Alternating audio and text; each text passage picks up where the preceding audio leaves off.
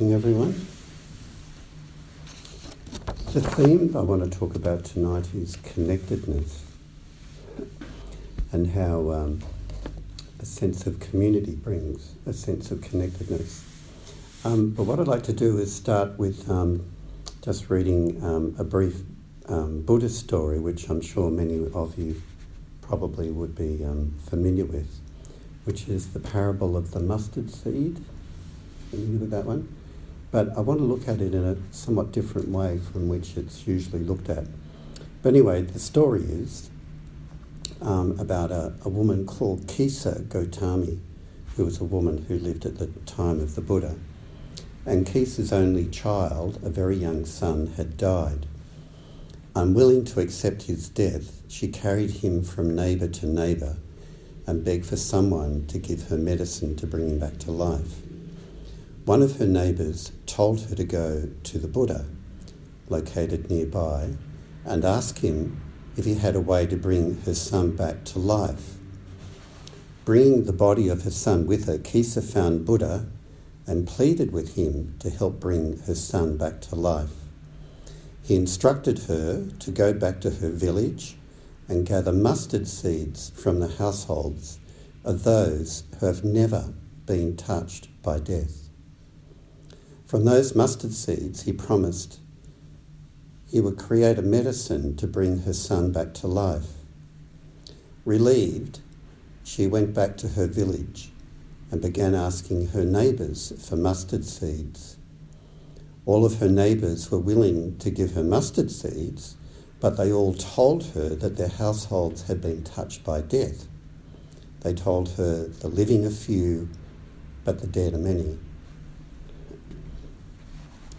As the day became evening and then night, she was still without any of the mustard seeds that she'd been instructed to collect. She realized then the universality of death.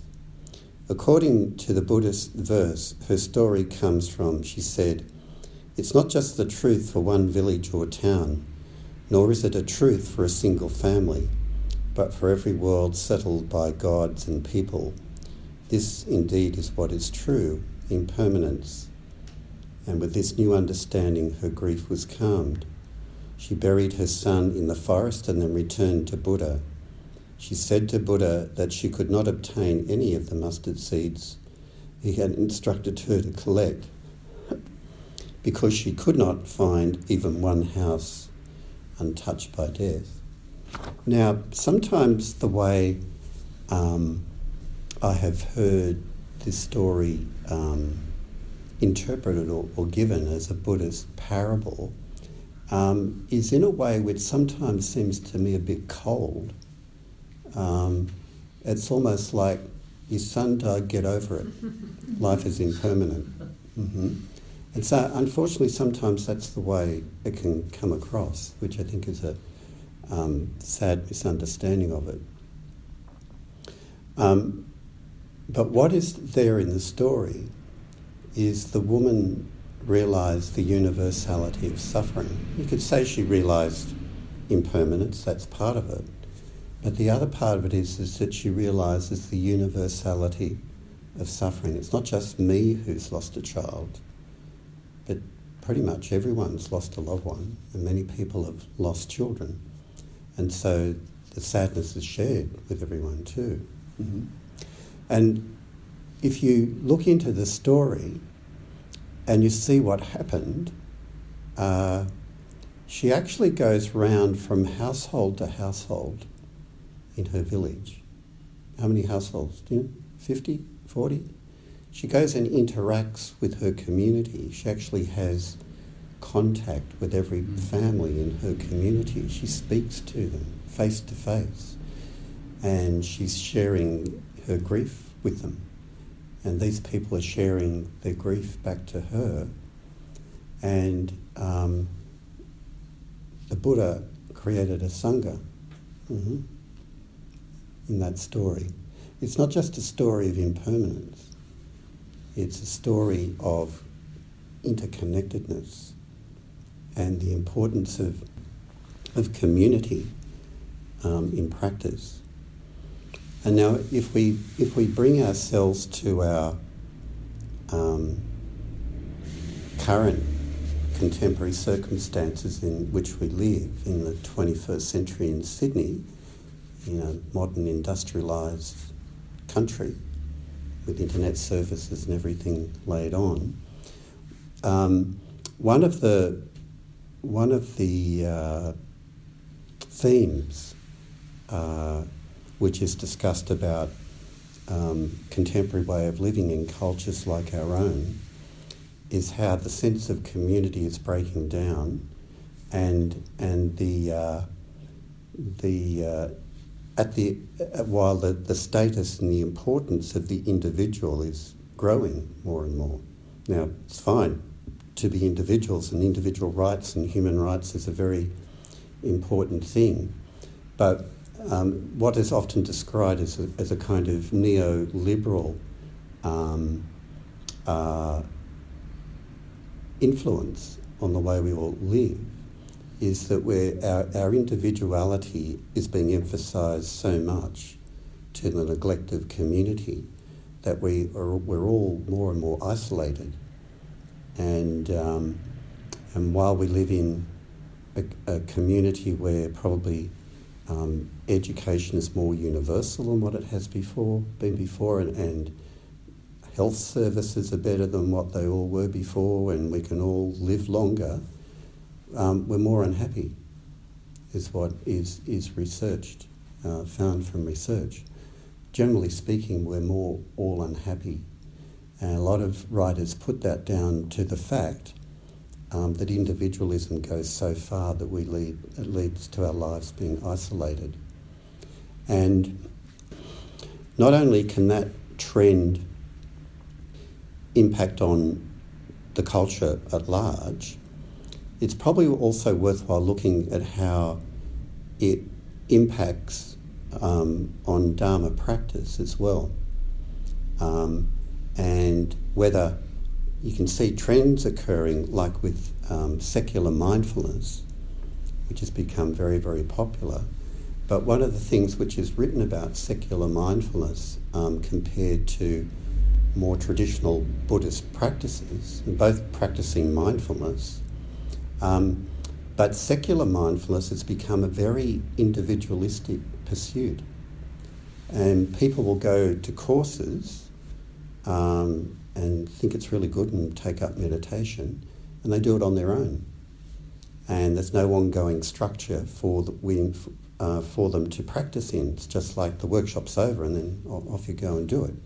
And then mindfulness apps have become very popular where you listen to an app. But if you're listening, if you're listening to an app, you're in your own little subjective world. Mm-hmm.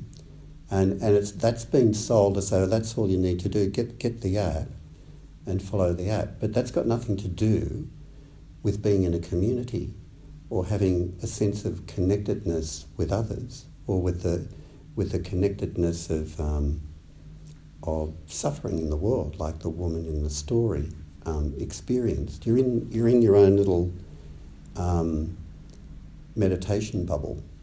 Mm-hmm. Um, and it's probably good as a start um, but if it stays there, you stay in your bubble.